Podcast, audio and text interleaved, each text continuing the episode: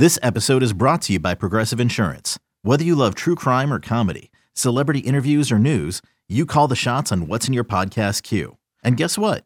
Now you can call them on your auto insurance too with the Name Your Price tool from Progressive. It works just the way it sounds. You tell Progressive how much you want to pay for car insurance, and they'll show you coverage options that fit your budget. Get your quote today at progressive.com to join the over 28 million drivers who trust Progressive. Progressive Casualty Insurance Company and Affiliates. Price and coverage match limited by state law. I'm Alex Rodriguez. And I'm Jason Kelly. From Bloomberg, this is The Deal. Each week, you'll hear us in conversation with business icons. This show will explore deal making across sports, media, and entertainment. That is a harsh lesson in business. Sports is not And, uh, as simple you know, as bringing a bunch of big names together. I didn't want to do another stomp you out speech. It opened up so many more doors. The show is called The Deal. Listen to The Deal. Listen to the deal on Spotify. When you need mealtime inspiration, it's worth shopping Kroger, where you'll find over 30,000 mouthwatering choices that excite your inner foodie. And no matter what tasty choice you make, you'll enjoy our everyday low prices, plus extra ways to save, like digital coupons worth over $600 each week. You can also save up to $1 off per gallon at the pump with fuel points. More savings and more inspiring flavors make shopping Kroger worth it every time. Kroger, fresh for everyone. Fuel restrictions apply.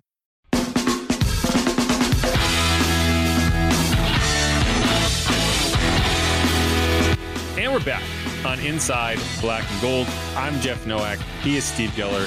One final segment here. We're going to go through a bit more from the combine, a bit more from what Jeff Ireland said. And, you know, this is the second time we've heard from Jeff Ireland in like the last, what, two weeks, right? But before we get into that, I want to talk about what DA said about Klint Kubiak. And not the, you know, we've heard from DA on Klint before, but to bridge kind of into the conversation, I want to talk about this because this is what he had to say when he was asked, you know, what players are Klint Kubiak excited to work with? And this is what DA had to say. I, I- I think, you know, the interesting thing is, is when a new group comes in, um, you know, they, they, they kind of look at your team and they, and they, they, they look at it from a, from a positive perspective. And so uh, the exciting thing was, you know, I think the offensive staff as a whole was, was really excited about working with a lot of the pieces uh, to the puzzle that we have on offense. And so, um, look, I think that's, I think that brings an excitement to, to me in terms of what I think we can do offensively. Yeah, and so I think what he's saying there is, you know, the the offense that's coming in, the offensive system that's coming in, they like the pieces, right? So There's a lot to When- like. yeah, and there, there are pieces to like, but it's a question of how much needs to change to suit what you want to do on offense. And while I, that is going to happen, you're going to have to make changes. You're going to do some stuff. I do think that in large part, the one of the selling points for the staffers that you're bringing in was it's like, yeah, we can make it work with this guy. We can make it work with this guy. We really like what we can do here. You know, like I think that's important as you're putting this puzzle together to know that the coaching staff that you're bringing in likes the pieces that it's looking at. And I think, you know, that's that's significant because you're going to get into free agency, you're going to get into the draft, and you're going to figure out where what are our musts, needs, and wants. And if there's a lot of needs up there, then that's going to have to inform your decisions. If it's more, yeah, we want to get a little better at this, we want to find someone who's a little better at this, you can do that in one offseason. But if there's a ton of needs, that's hard to deal with in one offseason. That means that makes it more of a two, three year project. And I don't think a two, three year project is going to fly. With to me, with the offense at least, the the biggest key is really not the weapons, but obviously the offensive line, which is a, a, huge key to a success of the offense. You just need to protect Carr more and get the run game going. I agree. And I think the offensive line is the biggest question I have in terms of can you block the way you need to block? Do you have the, the, the, the athletes that you need? And that's going to be an interesting question. And a guy like Cesar Ruiz, I think, is intriguing because I think he can do a lot more than he has been doing. Um, he's very athletic. I think people underestimate how athletic Cesar Ruiz is. He's got there boxing. Um, so we'll see. But so you know, the the next step. Okay, you're at the combine. You know, the Saints are a little old school in how they operate. A lot of teams aren't valuing the combine as high as they used to. For one thing, thing. well, it is, but it's also like you have all of these data points, you have all of this tape, you have all this advanced tracking. How much are you really gaining from watching guys running around in shorts and doing these drills?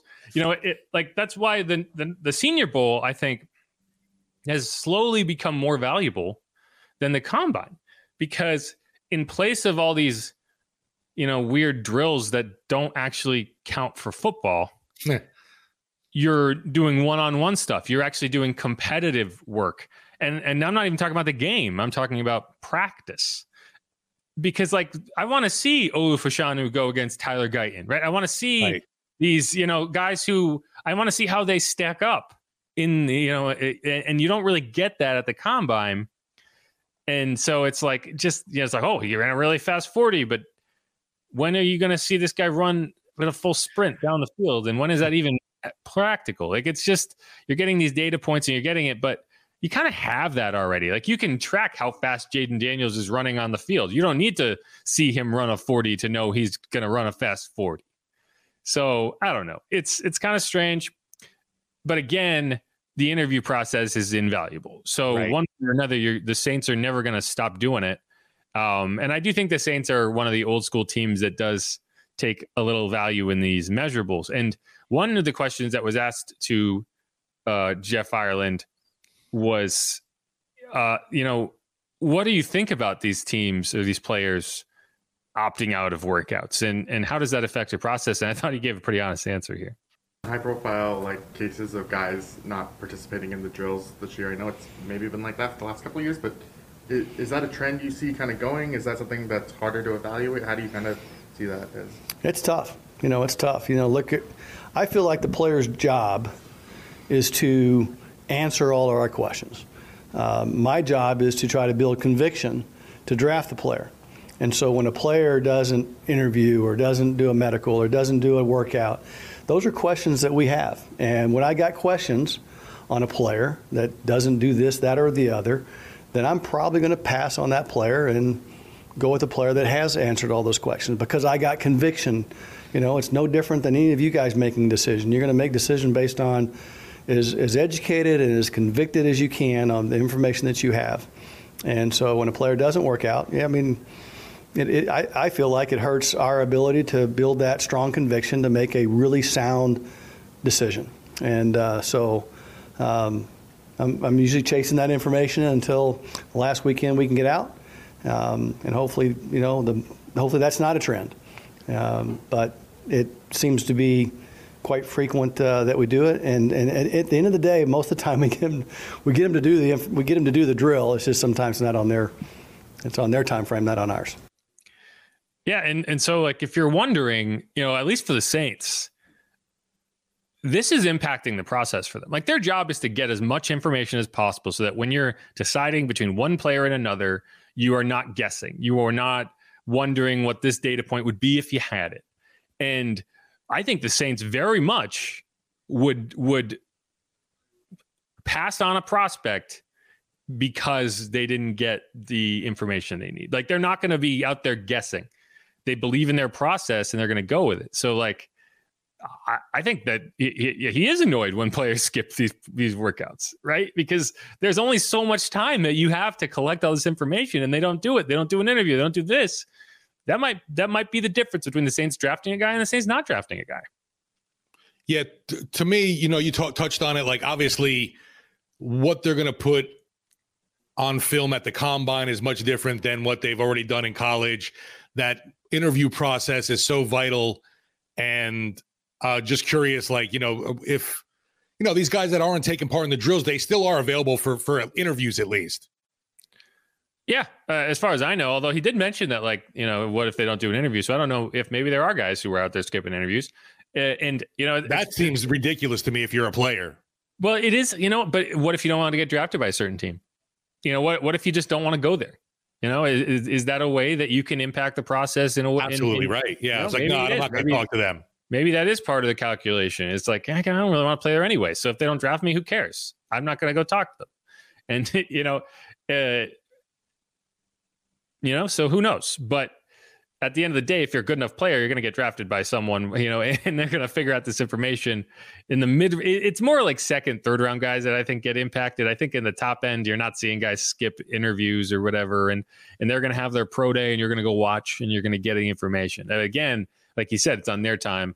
but no, I, I, it does impact the process, and uh, and scouting is imperfect to begin with, you know. So so you got to go from there. And you know, the the another question that I know people uh, have asked is, so why did the Saints interview Jayden Daniels? You know, how is it? What is the value in taking time, like that valuable scouting time, and sitting down with a guy who's almost certainly not going to be on the board when you pick? And so you have a question. Okay, maybe they're considering a major trade. Maybe maybe they know something. Maybe they're like, we're going to go get this guy or or whatever. Um, and and Jeff was asked about that, so let's hear what he had to say. Um, look, the draft's an inexact science, and um, you can't say he'll be gone. You know, you, you never know. Um, we have to be prepared for for everything. I've been in drafts where players have slipped. I don't think he's going to. Uh, but I've been in drafts where maybe we've taken the um, things for granted that he's going to be gone, and you get to it, and he's still sitting there for us, and maybe our scouting staff didn't do our homework at that time on that player, and uh, that's a dangerous game to play. So we're going to do our homework on every single player. Um, and uh, that was the case with Jayden. And uh, we had a great interview with him. He's a great kid. Uh, very impressed with him. World in which, to maybe not Jayden Daniels specifically, but you know some of these guys that you, you meet with four or five years down the road when they come off their rookie contract, if they become available, that information is helpful, I imagine. Exactly. We call it a historical document. You know, it's uh, it's there until until the guy retires, and we look back on that document from uh, from today or tomorrow, whenever we've, we've accumulated all that uh, data, and. Um, and we'll use it in free agency, whether it's a free agent, whether he's on the street uh, as a street free agent. Um, you know, whatever case, we, we look back in these documents and because uh, we don't really call around to teams during free agency because you don't know if they want to keep them, you know, so we have to look back at this and, and uh, you know, players mature over time, and so you have to take that with a you know grain of salt at sometimes. But uh, yeah, it's a historical document. We look back on it quite frequently. Just like the Galaxy Quest missions, you know, the historical documents. I don't know if anyone gets that reference with me. Um, but yeah, so you have them, and, and and so you know you're not gonna. He's not gonna tell you, hey, we're gonna do this, we're gonna do this. But I do think that his answer does offer a hint that talking to Jayden is not necessarily an indicator that the Saints are like, oh, we're gonna go trade up, we're gonna we're gonna sell the farm and go get this guy at number three. It is it is more about due diligence than anything else. And and i think that's a smart thing to do because like you're not talking about even okay yeah maybe he's not there at 14 but what if he slips to 9 what right. if he slips to 10 in a range where maybe you could swing a trade? Like no they're not gonna i don't see a scenario where the saints have the firepower or even should use the firepower to go up to number three but you can't just sit there and say there's no way you know maybe maybe something comes out in his medicals that people that scare people off maybe no one went to his birthday party and you don't you don't want to mess with that. But uh I don't know. Like I, I, think that's what it's about. And like I, I only bring this up because I, I, get all these alerts, these like uh, Google alerts for all these like you know sketchy sources with bad headlines, and it's like, oh, the Saints are getting ready to make a blockbuster trade. It's not really what's happening. Don't use this. Don't use a interview at the combine as an indicator that they're going to make a huge trade. Right. But they do want to have that information right? And we've seen this in the past too. It's like, uh, and I think it was Ross Jackson asked the question. Yeah, well, these guys maybe they're a free agent in three, four years, and and you don't, or four or five years, I should say, and you don't necessarily want, want to trust the analysis of other teams that might not, you know, they're not on your side. why, why would another team give you intel? Um, so you need to do it yourself, and this is an opportunity to do that. So that's that's why they talked to Jayden. Um, I fully expect him to go at three, but yeah. Also, uh, what happens if the Falcons do make this crazy trade up the board and end up selecting Jayden Daniels? You got a little insight on an opponent you're going to face twice a year. Yeah, right. Exactly. No, it, it, and it makes sense to do, and I just think it's funny because you know it's going to draw a headline. Uh, I don't. As soon as, as soon as, that did pop up on the social media everywhere, I knew too. Uh, between LSU and Saints fans, folks are going crazy in Louisiana over it for sure. And and uh, and yeah, and that's going to be the case. They're going to meet with dozens and dozens of players, right? It's you just again, it's about getting that information. Um, I have one more clip from Jeff that I want to play just because I thought it was interesting. And it, and I, I, don't know if I said this. Jeff Jeff Ireland, he's the Saints scouting director. He's also the assistant GM. So he's got some insight on this process. um, but here, this is uh, about the scouting. At all, has your process kind of evolved over that time? You try to get better every year. You try to learn from the draft. You know, there's trends, there's different things that change. Um, you know, we're constantly updating our proto- prototypes, we're constantly updating our thresholds. We're, we're trying to understand where you find players, where you, where you can get inexpensive players in terms of resources uh, to the draft, you know, in free agency. Um, but the process of cutting down the board and the, the makeup that we're looking for, the, you know, the, the demeanor and the toughness, all those things, you know, they stay the same for the most part. You just keep, have to keep learning because the game's changing. We can only really we have to change along with college because college is giving us our our farm network, and so if they're not giving us fullbacks, they're not giving us wide tight ends, or they're not giving us you know, you know, three down running backs. We have to change with that, and we have. Um, they're giving us more athletic quarterbacks. We have to change with that. We're getting less pocket passers, so we have to change, you know, our mindset and how we utilize those players. And so that's how I've evolved. At least, at least I've tried to evolve. Yeah. Yeah, and so you know, I, I think that's interesting because you know, in other sports, you have a farm system, and basically, you have a farm system where you know you can dictate the type of players you're you're developing and how and how you're setting things up. In basketball, it's like uh, there's not really that much variation in terms of what you're doing. You're seven feet tall, you're a center, right? You're you're six two and you can dribble, you're a guard, right? Uh, whereas in football, you know, you really don't have much impact on the process at the NFL level, but that's where you're getting all your players is is from the college system. And so if you're not getting like, like you said, you're not getting fullbacks, you're not getting inline tight ends.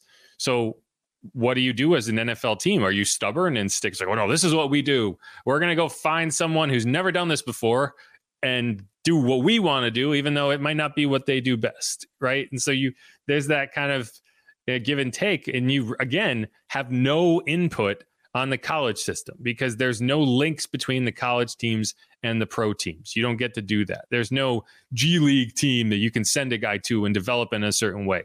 You know, there's the the the careers of these guys are so short that you know you it's it's a it's a risk to take a guy who you think can do something that has never done it you know and and it's i just think it's interesting. And i as a scouting director i, I don't envy that because that's got to be tough is to you're just you're projecting so much and you don't have much say in it. Um and it's like oh well, you want a dual threat quarterback? Like that's good because there's that's all there is now you know you don't have these pocket passers that coming out of the league some some of them yeah you can do that better than others but a lot of these guys you just have to mold your offense around them and figure out are they good enough at doing what they do for you to change your system to adapt so I don't know. I, I just uh, it was something I hadn't really thought about until he said that, but I, I do think it's a good point. It's like you would love to be like, oh, this is what we do. This is our system. This is how we operate.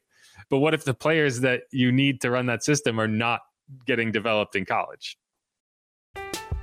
I'm Alex Rodriguez. And I'm Jason Kelly. From Bloomberg, this is The Deal. Each week, you'll hear us in conversation with business icons. This show will explore deal making across sports, media, and entertainment. That is a harsh lesson in business. Sports is not And, as simple you know, I- as bringing a bunch of big names together. I didn't want to do another stomp you out speech. It opened up so many more doors. The show is called The Deal. Listen to The Deal. Listen to the deal on Spotify. Yeah, uh, what's interesting too, like you, you mentioned the the Saints prototype. It seemed at defensive end. I think that's even changing. Well, it has again, like like, it again, like what he's saying. It has to change because the guys you want to draft don't exist. you don't have these big 280 pound rushers coming out of college. You have like Nolan Smith. You know, you have these small guys who you know can maybe profile to get a little bigger, but that's not what you know. I think uh, uh, Dallas Turner. He's talking about. He's like, I I played at 260, and then but I decided that I needed to to get slimmer to to be better. You know, and and it's like, well, that's not a. If I'm the Saints, I'm like, I want a bigger guy. You know, it, Right. it's kind of interesting, and you know, I think the Saints are a little more stubborn than most when it comes to their their prototypes and and the type of players they look for. But you know, maybe maybe this is where you kind of have to make those adjustments, and and you have to figure it out because again, where are you getting your players? You know, uh, there isn't just this pool of of of different types of of programs in this. It's like, oh, we want to draft out of this. What if the best players aren't there? Right?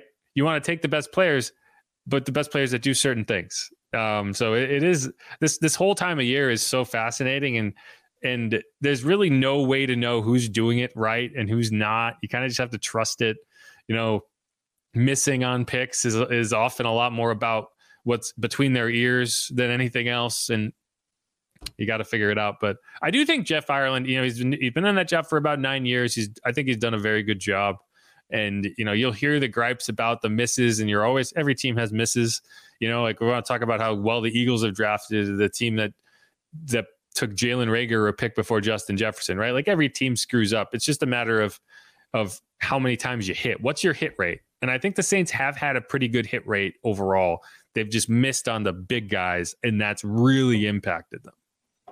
Yeah, the, those early picks, like we you know talked a little about earlier, with the defensive end and the offensive line, uh, it's definitely hurt the team. And you talk about uh, the the ability to develop players.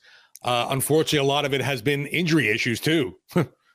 Yeah, and and yeah, and I do wonder. Okay, so how how if you weren't as stubborn about your prototypes and metrics, would you have maybe passed on a couple of these guys? Would you have been so all in on Marcus Davenport if you were willing to be a little bit more, um, you know, versatile with some of these prototypes? I don't know. I don't know. It, it, there's no way to know, but I do think that that's as you go forward.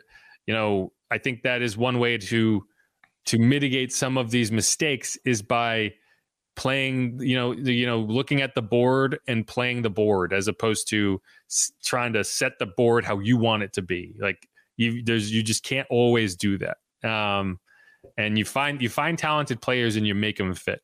You you don't try to find a player that fits you and and say ah, they're not they're not the best player but they're they it'll be easier for us to make it work within what we want to do. I don't think that's the right approach, and I hope the Saints over the next few years kind of come to terms with that in ways that they may have not in the past, and we'll see. But I think like like yeah no um, I, I kind of lost my train of thought there, but that's really all I got. You know, I we've we've thrown a lot of sound at you here, and I think that was the right call because I'm not there, so we're hearing from people that are there.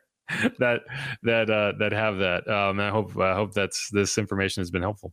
Well, that I mean, the drills are just cranking up. I know we had some guys talking at the podium, uh, but uh, I always find it interesting for some reason the Saints coaching staff or uh, front office nobody wants to take the podium at the combine. The Saints were like in a hallway somewhere at the at the hotel. It looked like.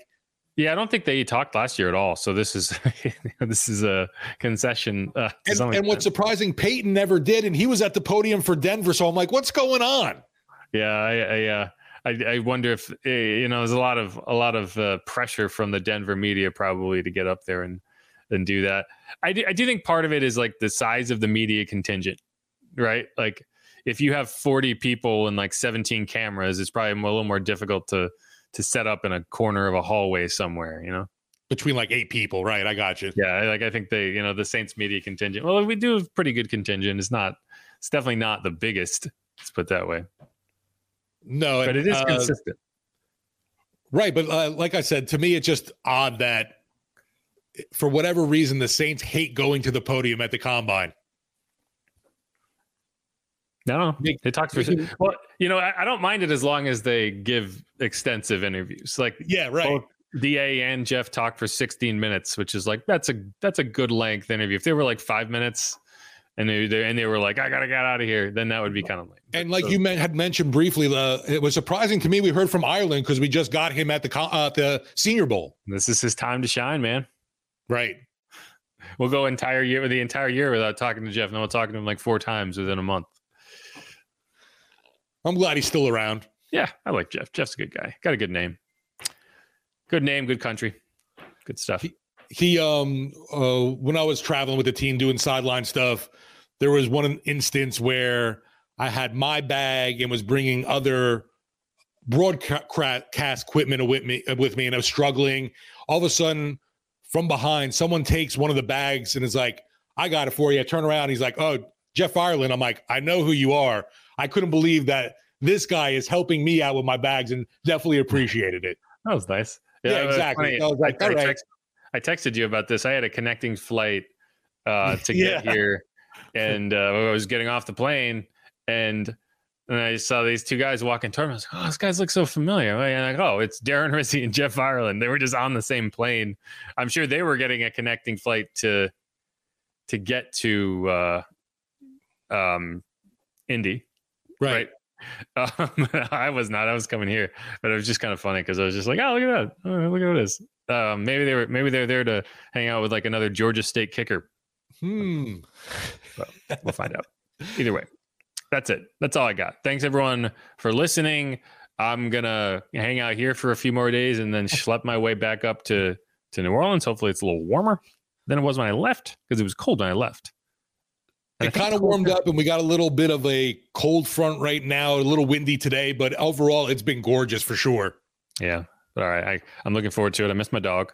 Um, But yeah, thanks everyone for listening. I'm Jeff Nowak. He's Steve Geller. You can follow me on Twitter at Jeff underscore Nowak. You can follow him at Steve Geller WWL. You can follow the show at Saints underscore pod. Make sure to subscribe wherever you get your podcast. Hit us up on YouTube. Ring the bell at WWL Sports. Check out WWL.com for the latest news, notes, and analysis. Like I said at the beginning, we're going to do a full episode on the grades ideally on Monday, unless there's breaking news that forces us to push that back later in the week. But I want to get through. I want to go through a lot of the grades, not just the Saints grade. I want to see how the Saints kind of stack up. Yeah. And some of the real bad teams. Uh, that's that's always the most fun part is to go through the teams that got real bad grades and find out why. Um, so that's going to be probably our next episode. But as always, if you want if you want us to talk about anything, if you have any suggestions, uh, DMs are open. You can shoot emails, whatever. But thanks everyone for listening. Who dat? Go Saints! Free agency's coming. Sure is. Peace, y'all.